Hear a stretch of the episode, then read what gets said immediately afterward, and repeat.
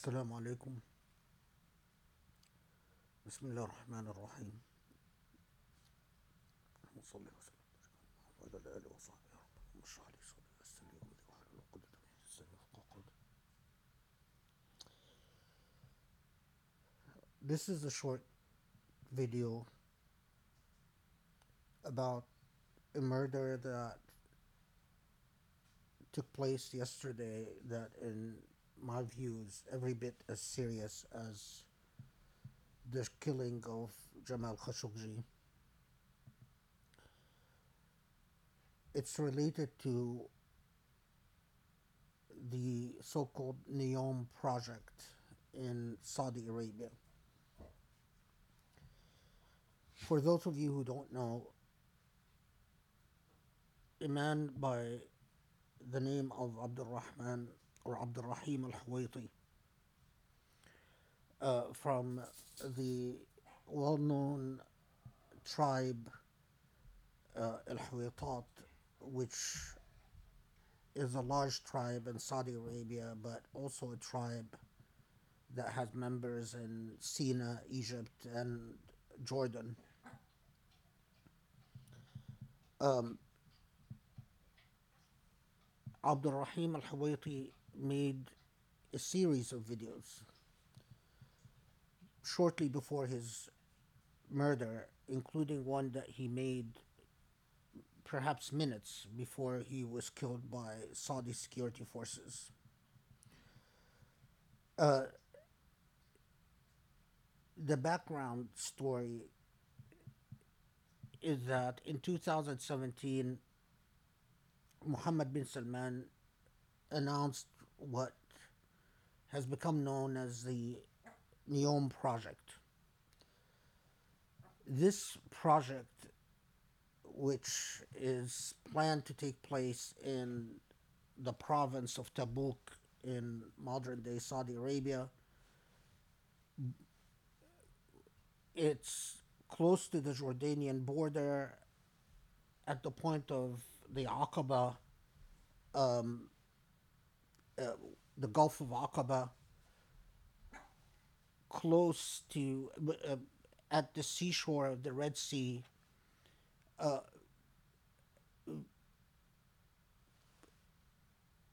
it's supposed to be a major development project by which uh, a sort of a futuristic city uh, rep- reportedly it, to be completed in two thousand twenty-five, or that's at least the original plan.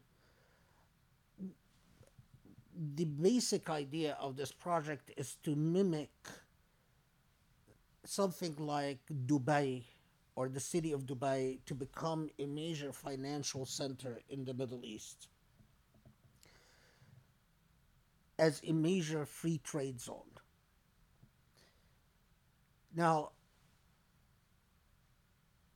this free trade zone uh, is supposed to attract capital from around, all around the world, and be sort of the playground for rich people uh, around the world, with promised financial benefits to Jordan, Saudi Arabia, obviously, Israel, and apparently it is part of the so-called Deal of the Century that Kushner had proposed, uh, promising rather vague financial benefits to the Palestinians um, in return for effectively abolishing the Palestinian problem and the entire right of return and so on and so forth. But that's not the, the issue. Whatever one thinks of the NEOM project, the major problem is that this province of Tabuk is already inhabited. It, and it's inhabited, among others, by a major tribe, the Huwaytat tribe. The Saudi government, since two thousand seventeen, has um, been trying to empty that land so they, they, they can build a futuristic city. But the Huwaytat tribe, not surprisingly, like all Arabs who are uh, intimately tied to the roots of their land and the history of their land, the, the, the roots that extend over hundreds of years, the Huwaytat tribe refused to leave. When financial incentives didn't work, the Saudi government used coercion and threats, arrests, detentions, torture, and so on and so forth. The incident that I'm talking about is that one of the heads of the tribe, Abd al-Rahim al-Huwayti, refused to leave his land and made a series of videos in which he said that he will not accept any amount of compensation, but he remains committed to his territory and his homeland and to the roots of his family. He, however, earned the ire of Mohammed bin Salman, the Crown Prince of Saudi Arabia, because in the videos that he recorded, he um, criticized Mohammed bin Salman, criticized the fact that the government, instead of developing the province of Tabuk with its native population, the Saudi government wants to eject the native population out of Tabuk, particularly his own town, uh, the town of Al-Khuraybat, w- where he lived, and wants to import a population from, basically, he describes it as the rich population of the world to come and replace the natives in this province. And he also criticizes um, the scholars of Saudi Arabia by saying that the Muslim scholars of Saudi Arabia have let him and his tribe down by failing to stand up to injustice, and calls upon legal experts around the world to help bring attention to the plight of his tribe and to their displacement and their ejection out of their homeland, uh, and then warns that he expects to be arrested or even killed, and hardly an hour goes by, the Saudi forces, not only it was clear that the Saudi forces were under orders to kill this person, in my view, because Mohammed bin Salman was probably very upset with the criticism directed against him and his government in these videos. In a clear display of excessive force by all standards, the, the Saudi government surrounds his this man's home and fires a barrage of um, a barrage of bullets. N- nearly the, the his home just looks horrible. It's it's full of bullet holes. Half the the, the home has been born been blown up, and he was killed. Now, one might be tempted to say, well, you know, people in, in, in the Muslim world are dying left and right, so why should we care? Well, one, um, first, the, the, the fact that yet another Muslim is killed in cold blood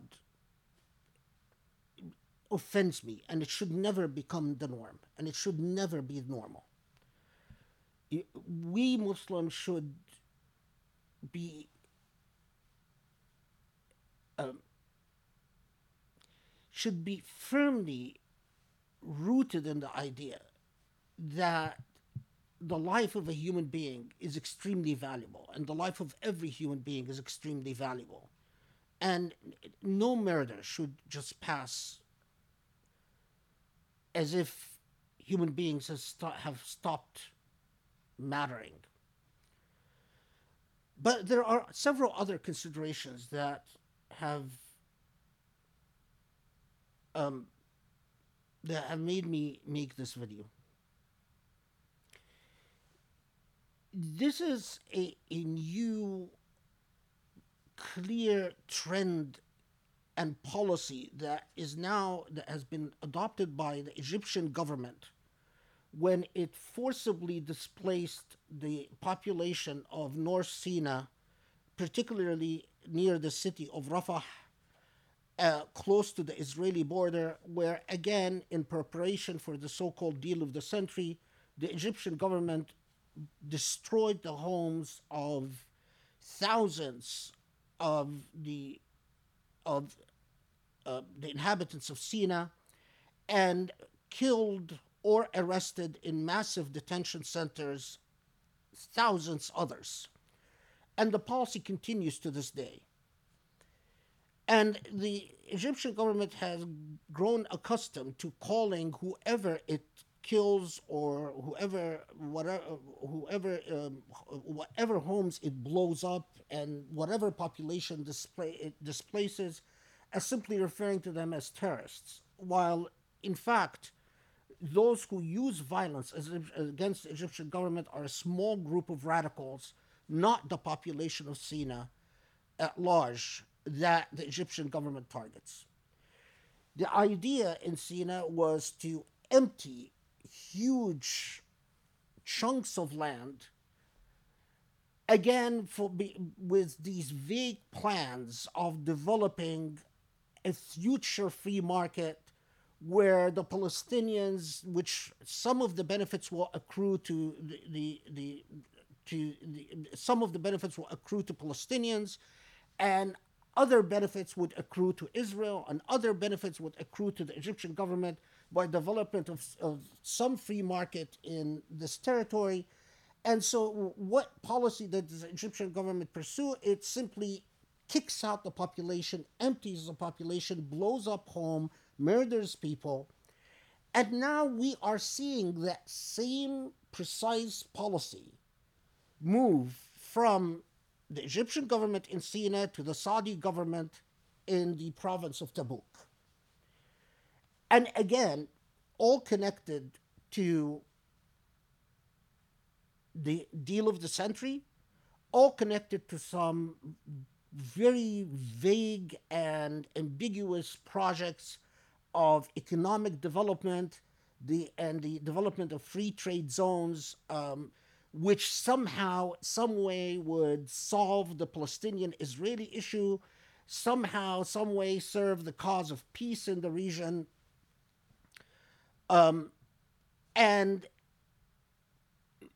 make rich people much richer, attract investments to the region, but all at the cost of the original inhabitants of the land. Now, sadly, we've already had a precedent for these policies, and that's with Palestinians in Israel. Thousands of Palestinians have been displaced um, since nineteen forty-eight, since nineteen sixty-seven, and they continue to be displaced to this very day. But with the same basic logic of bring in new settlers. Now, there are several things that I, I want to say here. One,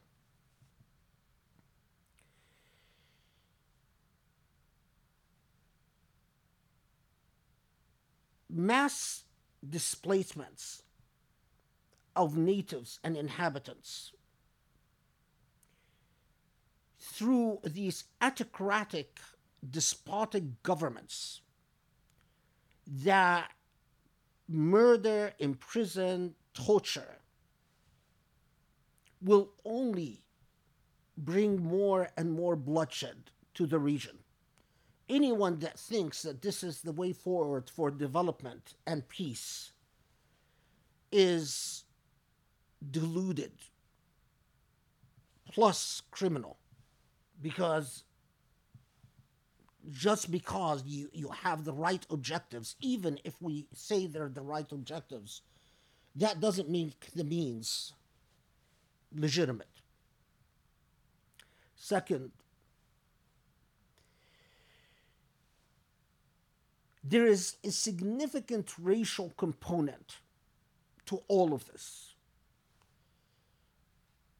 The blood of natives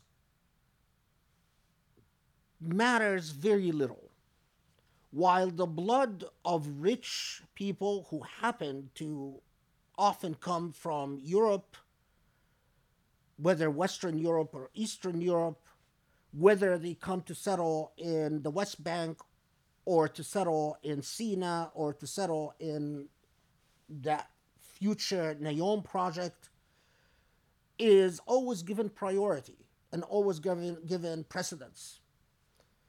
And this embedded form of racism and refabricating of the, the, the racism of colonial paradigms is criminal and disastrous for the region.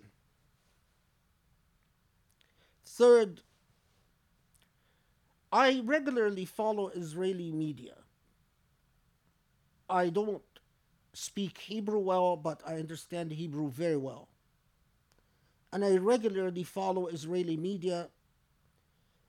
And I've noticed that so much of the Israeli media, the right-wing media, I'm not talking about Israeli media that is humanistic or that cares about human rights.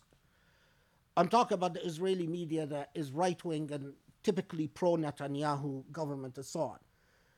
And they are, they, I, I haven't failed to notice that the Israeli media is jubilant about Sisi's policies in Sinai, about the maximum amount of force that the Egyptian government again uses against the Sinaians, or Sinawiyin, and that the Israeli media is also very jubilant about the NEOM project. And in fact, so many of the Israeli commentators say that we've encouraged M B S to move forward with the NEOM project and not let the backwards people and the retarded people of the Arab world hold them back and so on.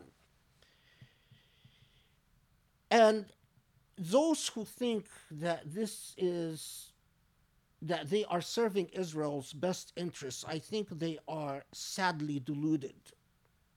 Israel's best interest is not served by building ill will in the region. Israel inter- Israel's interest is not served by forming an alliance with autocrats like Sisi and an autocrats like Mohammed bin Zayed of the Emirate or Mohammed bin Salman of Saudi Arabia. All that does is that it creates the superficial alliance with dictators.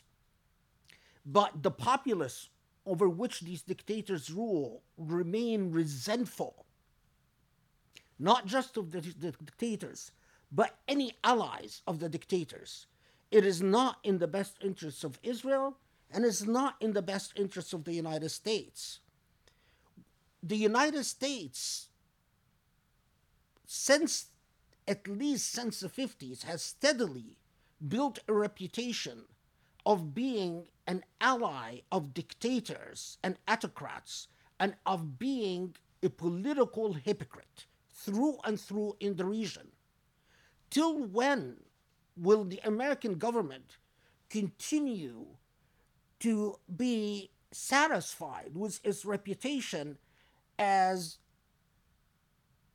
one that embraces double standards? One standard for Israel, which must enjoy democracy, which is entitled to enjoy human rights, and which has a right to exist, and a completely different standard for the natives of Sinai, for the natives of Palestine, for the natives now of Saudi Arabia, who are denied the right to democracy, the right to human rights, or even the right to exist, and no one cares whether they live or perish.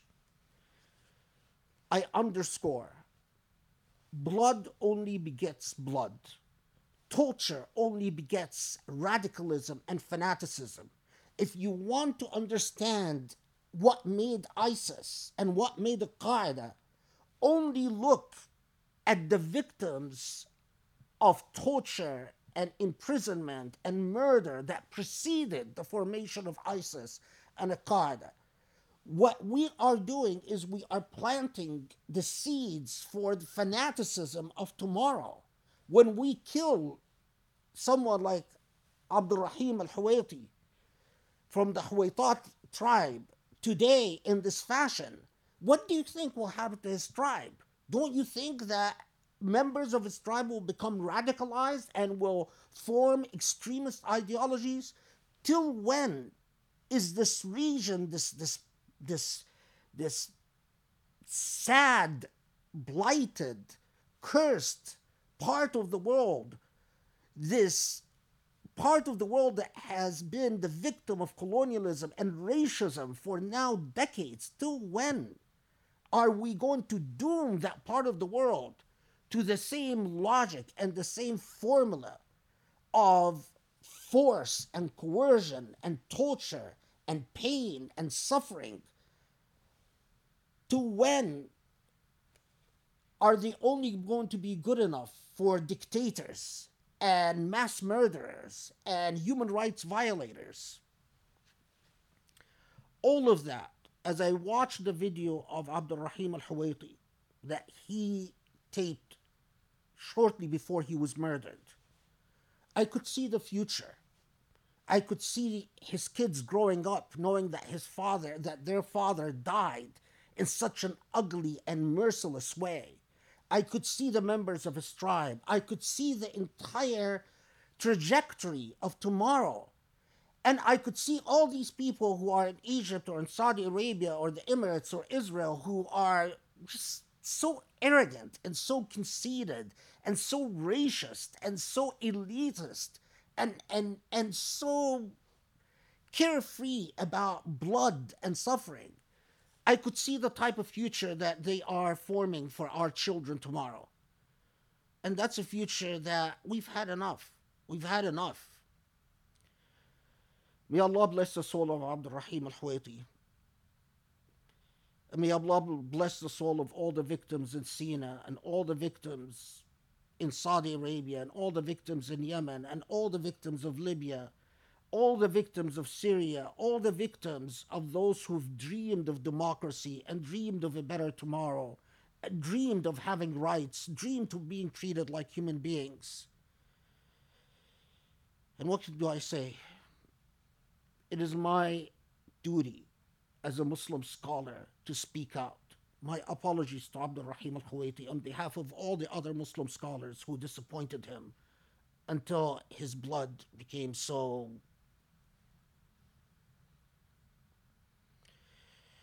Thank you for your time. Alhamdulillah.